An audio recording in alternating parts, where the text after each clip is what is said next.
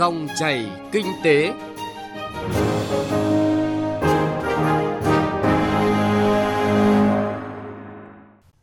Xin kính chào quý vị và các bạn. Dòng chảy kinh tế hôm nay có những nội dung sau. Nhiều ngành kinh tế có lợi thế của Việt Nam sẽ có tốc độ tăng trưởng xuất khẩu mạnh vào thị trường EU ngay sau khi hiệp định EVFTA có hiệu lực. Vay tín dụng tiêu dùng, người vay cần có trách nhiệm. Ngân hàng Việt Nam đầu tư công nghệ, đẩy mạnh dịch vụ ngân hàng số sẽ là nội dung trong chuyên mục Kinh tế số. Trước khi đến với nội dung vừa nêu thì chúng tôi xin chuyển đến quý vị và các bạn một số thông tin kinh tế nổi bật.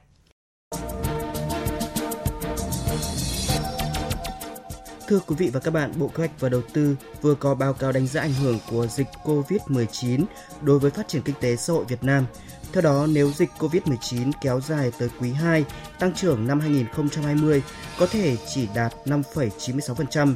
Do thiếu hụt lao động tức thời, gián đoạn chuỗi cung ứng và lưu chuyển thương mại sản xuất kinh doanh bị đình trệ. Tổng cục Thống kê dự báo trường hợp dịch bệnh kết thúc trong quý 1, dự kiến giá trị gia tăng ngành công nghiệp quý 1 năm 2020 chỉ tăng 2,68% so với cùng kỳ năm trước. Trong đó, ngành chế biến, chế tạo chịu tác động nhiều nhất và là ngành chiếm tỷ trọng lớn nhất trong ngành công nghiệp, chỉ tăng 2,38%, nếu không có dịch thì dự kiến tăng 10,47%.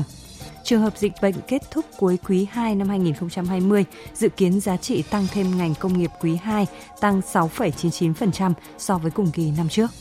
Ngân hàng Nhà nước cho biết trong bối cảnh ảnh hưởng COVID-19, Trung tâm Thông tin Tín dụng Quốc gia Việt Nam đã triển khai giải pháp giảm phí dịch vụ thông tin tín dụng, giúp các ngân hàng thương mại giảm chi phí hoạt động, có thêm điều kiện để hạ lãi suất, nâng cao khả năng tiếp cận vốn vay của người dân và doanh nghiệp. Theo đó, từ nay đến hết tháng 4 năm 2020, Trung tâm Thông tin Tín dụng Quốc gia Việt Nam giảm theo bậc thang từ 5% đến 20% phí dịch vụ thông tin tín dụng theo từng ngân hàng thương mại, chi nhánh ngân hàng nước ngoài. Số tiền hỗ trợ sẽ được giảm trực tiếp trên tổng số tiền phải thanh toán hàng tháng. Trong quý 1 năm nay, Kho bạc Nhà nước dự kiến tổng mức phát hành trái phiếu chính phủ từ 50.000 đến 60.000 tỷ đồng. Cụ thể, trái phiếu có kỳ hạn 5 năm dự kiến huy động từ 5.000 đến 6.000 tỷ đồng. Trái phiếu có kỳ hạn 7 năm dự kiến huy động từ 4.000 đến 5.000 tỷ đồng. Trái phiếu có kỳ hạn 10 năm dự kiến huy động từ 14.000 đến 17.000 tỷ đồng. Trái phiếu có kỳ hạn 15 năm dự kiến huy động từ 15.000 đến 18.000 tỷ đồng. Trái phiếu có kỳ hạn 20 năm dự kiến huy động từ 7.000 đến 8.000 tỷ đồng. Trái phiếu có kỳ hạn 30 năm dự kiến huy động từ 5.000 đến 6.000 tỷ đồng. Thưa quý vị và các bạn, trong hai hiệp định thương mại FTA thế hệ mới mà Việt Nam và Liên minh châu Âu EU đã ký kết và được Nghị viện châu Âu phê chuẩn hôm 13 tháng 2, Hiệp định Thương mại Tự do Việt Nam EU EVFTA dự kiến sẽ sớm có hiệu lực thực thi nếu Quốc hội Việt Nam thông qua tại kỳ họp Quốc hội tới đây. Nhiều sản phẩm sẽ được hưởng mức ưu đãi thuế 0% ngay lập tức và tới hơn 99% dòng thuế được gỡ bỏ theo lộ trình, tạo thuận lợi cho nhiều mặt hàng vốn có thế mạnh xuất khẩu sang thị trường EU, được kể đến như là dệt may, da giày, nông thủy sản, đồ gỗ, kể cả các sản phẩm của ngành công nghiệp điện tử hay là chế biến chế tạo. Vâng, thưa quý vị, dự kiến xuất khẩu của Việt Nam không chỉ tăng thêm 20% trong 2 năm tới, mà ngay lập tức bổ khuyết cho thị trường thương mại lớn nhất của Việt Nam là Trung Quốc đang bị ảnh hưởng bởi dịch bệnh viêm đường hô hấp cấp do chủng mới của virus corona, COVID-19. Trong dòng chảy kinh tế hôm nay, phóng viên Nguyên Long thông tin.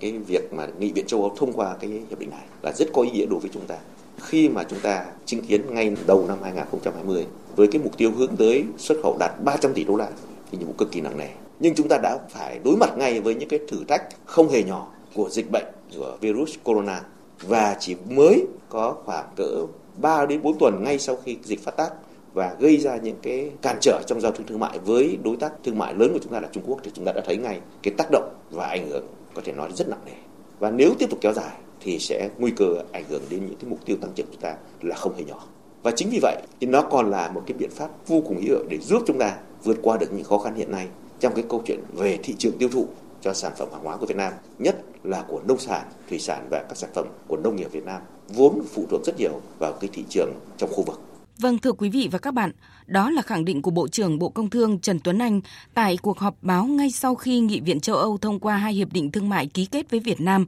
khi trả lời câu hỏi về cơ hội thị trường xuất khẩu và khả năng đạt được khi Hiệp định Thương mại Tự do giữa Việt Nam và EU được thực thi, gắn với mục tiêu hướng tới giá trị xuất khẩu đạt 300 tỷ đô la mà chính phủ đặt ra trong năm 2020. Bộ trưởng Công Thương Trần Tuấn Anh dẫn chứng về một thị trường vô cùng lớn với quy mô lên tới 18.000 tỷ đô la Mỹ của 27 quốc gia thành viên. Nhưng thị phần hàng hóa xuất khẩu của Việt Nam vào EU chưa tương xứng với tiềm năng. Mặc dù quy mô xuất khẩu của Việt Nam sang thị trường Liên minh châu Âu EU đã tăng trưởng rất nhanh trong những năm gần đây, nhưng cũng mới chỉ đạt khoảng 41,5 tỷ đô la Mỹ trong năm 2019. Khi Hiệp định Thương mại EVFTA có hiệu lực, những ưu đãi thuế quan sẽ tạo ra cơ hội xuất khẩu mạnh hàng hóa của Việt Nam sang thị trường này, cũng như là điều kiện để hàng hóa Việt Nam tăng năng lực cạnh tranh về mặt giá cả. Bởi hiện nay mới có khoảng 40% trong tổng số các mặt hàng của Việt Nam xuất khẩu sang EU được hưởng mức ưu đãi thuế 0%. Số còn lại, Việt Nam đang phải cạnh tranh với các nước xuất khẩu khác vào EU có mức thuế ưu đãi rất đáng kể. Theo chuyên gia kinh tế tiến sĩ Võ Trí Thành, doanh nghiệp và người dân chính là những chủ thể của Hiệp định EVFTA. Với tính bổ sung rất lớn, Hiệp định này sẽ mang lại thành công kép, chiến thắng win-win cho cả hai bên, Việt Nam và Liên minh châu Âu, EU. Những cái mặt hàng mà ta thấy xuất khẩu rất nhiều vào thị trường EU, và EU là thị trường chính của Việt Nam, nó bao gồm những mặt hàng liên quan đến nông sản. Tiêu biểu nhất là ta hay nói là cà phê, rất nhiều mặt hàng khác như là hạt tiêu. Thế thì với cái mức độ giảm nhanh, sâu của thuế quan thì chắc chắn nó đem lại những cái bước chuyển mình có ý nghĩa cho những mặt hàng này xuất khẩu vào EU. Chủ tịch Phòng Thương mại và Công nghiệp Việt Nam VCCI, ông Vũ Tiến Lộc cho rằng cơ hội mở ra cho cộng đồng doanh nghiệp Việt Nam là rất lớn, đặc biệt là doanh nghiệp vừa và nhỏ, doanh nghiệp siêu nhỏ nếu biết tận dụng cơ hội lợi thế của Việt Nam. Bà Nguyễn Thị Huyền, Giám đốc Công ty Sản xuất và Xuất khẩu Quế hồi Việt Nam cho biết, từ thực tế sản xuất và xuất khẩu sản phẩm quế hồi vào thị trường EU nhiều năm nay, doanh nghiệp đã sẵn sàng cho các hoạt động xuất khẩu giá trị lớn hơn vào thị trường này để đón đầu cơ hội giảm thuế nhập khẩu từ 14% xuống 0% khi EVFTA có hiệu lực. Thị trường châu Âu là một thị trường mục tiêu của doanh nghiệp của chúng tôi. Từ năm 2013 nắm bắt được cái xu hướng của thị trường quốc tế nói chung và xu hướng của thị trường châu Âu nói riêng, thì chúng tôi đã xây dựng cái chuỗi giá trị, tức là kiểm soát cái vùng nguyên liệu của mình, từ vùng nguyên liệu đến khâu nhà máy và đến khi chúng tôi xuất khẩu cho khách hàng.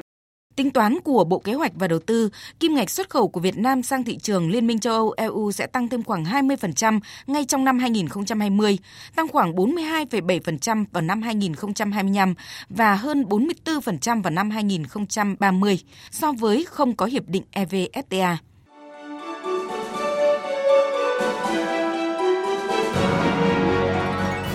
Dòng chảy kinh tế, dòng chảy cuộc sống.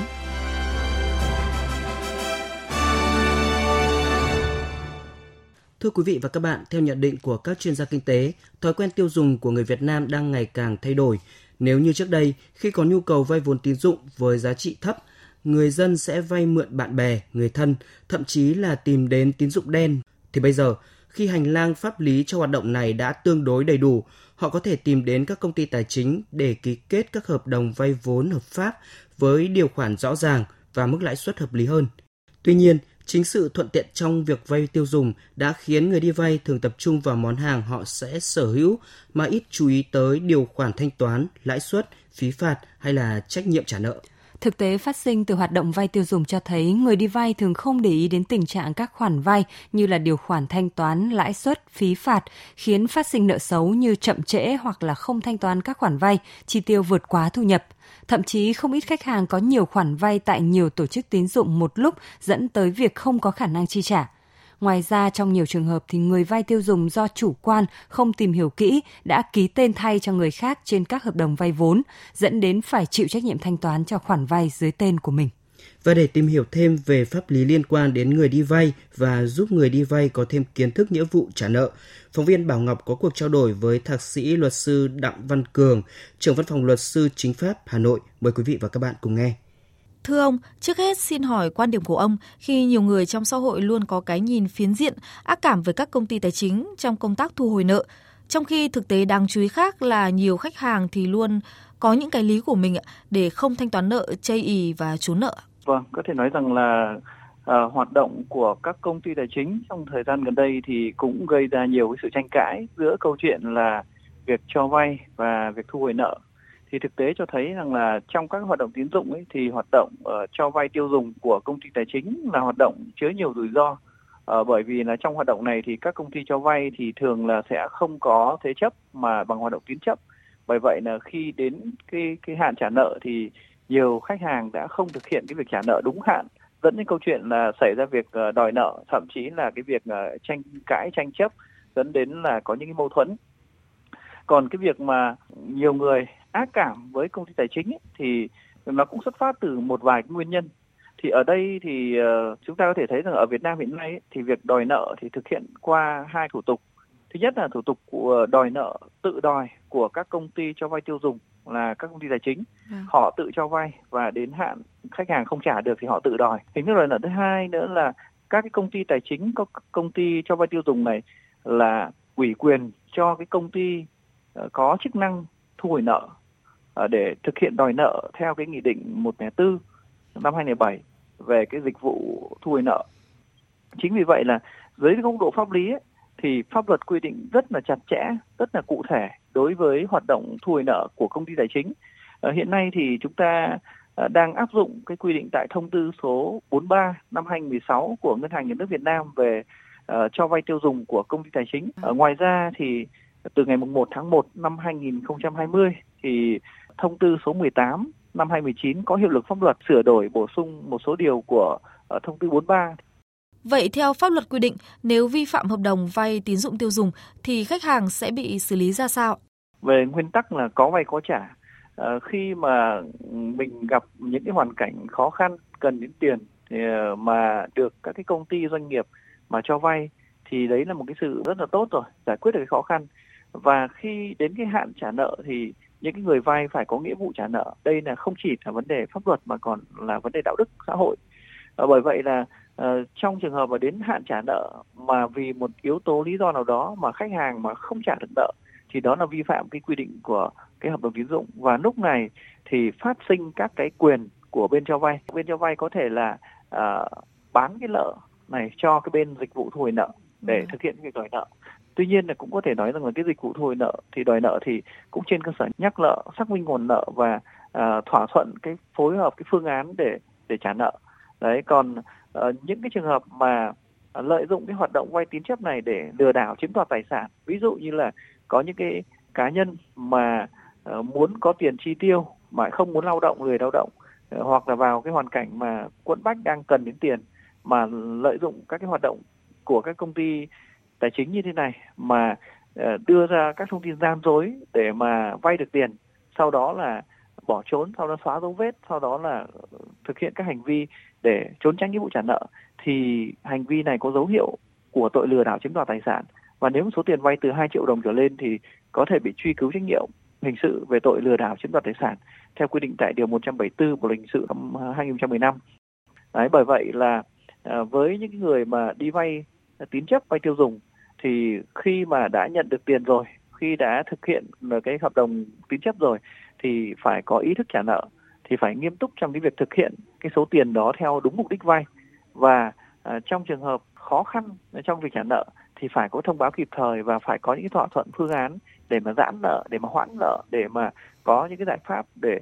tích cực để cái hoạt động cho vay và hoạt động vay nó diễn ra một cách lành mạnh. Thế còn trường hợp mà đã nhận tiền rồi mà gian dối, bỏ trốn hoặc sử dụng tiền mục đích bất hợp pháp dẫn mất khả năng trả nợ thì những hành vi đó có dấu hiệu hình sự và người vay tiền có thể đối mặt với những cái án tù. Nghiên cứu pháp luật quốc tế và đặt trong bối cảnh Việt Nam, theo ông thì các hoạt động thúc giục, đôn đốc trả nợ như là nhắn tin, gọi điện có phù hợp không ạ?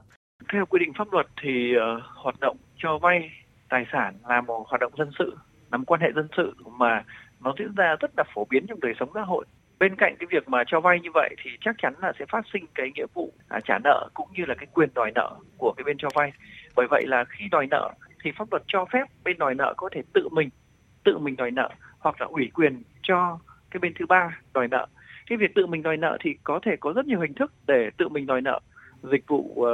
đòi nợ thì cũng là một dịch vụ cần thiết. Tôi nghĩ rằng sẽ chắc chắn là Việt Nam sẽ không bỏ được. Bởi vì là có việc thu hồi nợ nó có hiệu quả hay không thì liên quan sống còn của doanh nghiệp. Khi mà cái công ty tài chính hoặc là các cái đơn vị mà cho vay một khoản tiền lớn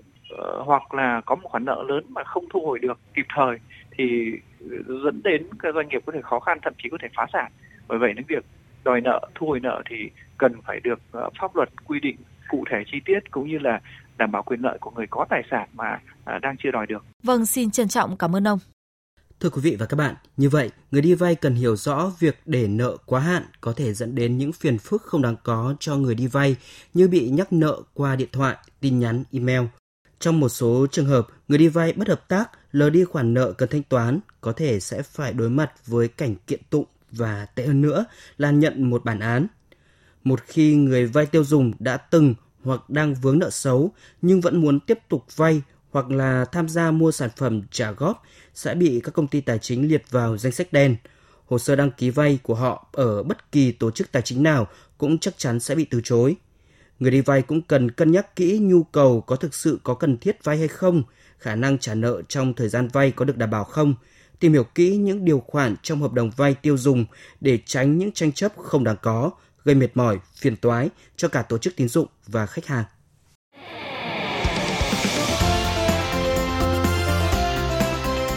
Kinh tế số.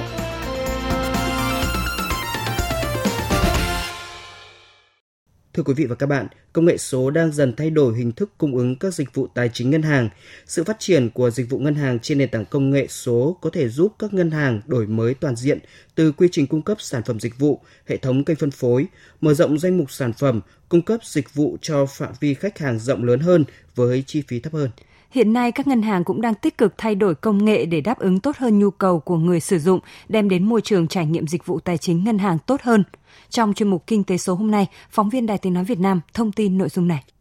Cuộc cách mạng công nghiệp 4.0 đang khiến các ngân hàng, đơn vị cung cấp dịch vụ trên thế giới ứng dụng nhiều hơn công nghệ tiên tiến trong cung cấp sản phẩm dịch vụ tài chính sáng tạo như trí tuệ nhân tạo, phân tích dữ liệu nâng cao, điện toán đám mây và các giao diện lập trình ứng dụng. Tuy nhiên, dịch vụ ngân hàng số tại Việt Nam hiện nay còn khá đơn điệu, chủ yếu là các dịch vụ cơ bản như chuyển tiền, thẻ thanh toán, bước đầu mới tiếp cận ví điện tử. Để phát triển ngân hàng số thì ngân hàng phải đầu tư vào phân tích kinh doanh, dùng công nghệ số làm gia tăng giá trị lâu dài cho khách hàng, cũng như tận dụng công nghệ số phát triển kinh doanh, sản phẩm mới. Ông Nguyễn Kim Anh, Phó Thống đốc Ngân hàng Nhà nước Việt Nam cho biết, Ngân hàng Nhà nước cũng đang hoàn thiện hành lang pháp lý để hướng đến mục tiêu mọi người dân đều có thể tiếp cận dịch vụ ngân hàng. Mục tiêu cơ bản của chiến lược tài chính toàn diện quốc gia là hướng tới trong tương lai không xa, mọi người dân, doanh nghiệp thuộc mọi thành phần kinh tế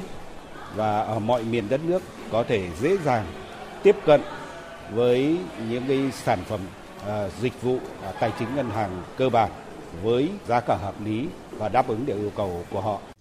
Hiện nay, nhiều ngân hàng bước đầu đã chuyển đổi mô hình hoạt động kinh doanh và sản phẩm, dịch vụ theo hướng số hóa như Ngân hàng Tiên Phong với ngân hàng tự động LiveBank, Ngân hàng Việt Nam Thịnh Vượng với ứng dụng ngân hàng số Timo, Ngân hàng Ngoại thương với không gian ngân hàng số Digital Lab, Ngân hàng Bưu điện Liên Việt với Ví Việt, NAPAS với dịch vụ số hóa thẻ nội địa.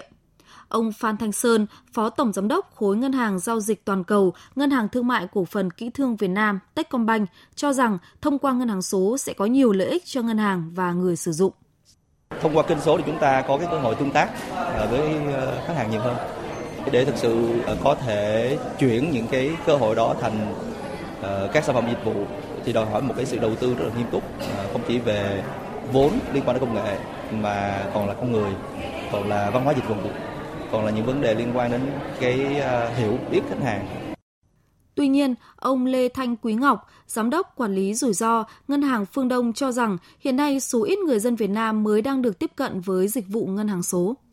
Thì các ngân hàng đã muốn chung tay, chúng tôi đang cố gắng xây dựng tất cả về từ nền tảng công nghệ, về con người đến cả các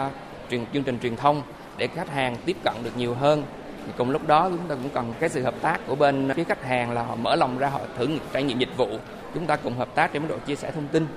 Tại Việt Nam, mặc dù các công nghệ hiện đại có trên thị trường cho phép các ngân hàng đổi mới mạnh mẽ hơn bao giờ hết, không phải tất cả các công nghệ này đều đã được các cơ quan quản lý cho phép. Vì vậy, các ngân hàng nên chủ động hợp tác, đề xuất với các cơ quan quản lý để xây dựng một hành lang pháp lý có khả năng thúc đẩy sự đổi mới và niềm tin của người tiêu dùng. Chuyên mục Kinh tế số cũng đã kết thúc dòng chảy kinh tế hôm nay. Chương trình do biên tập viên Bảo Ngọc và nhóm phóng viên kinh tế thực hiện. Xin chào và hẹn gặp lại quý vị và các bạn.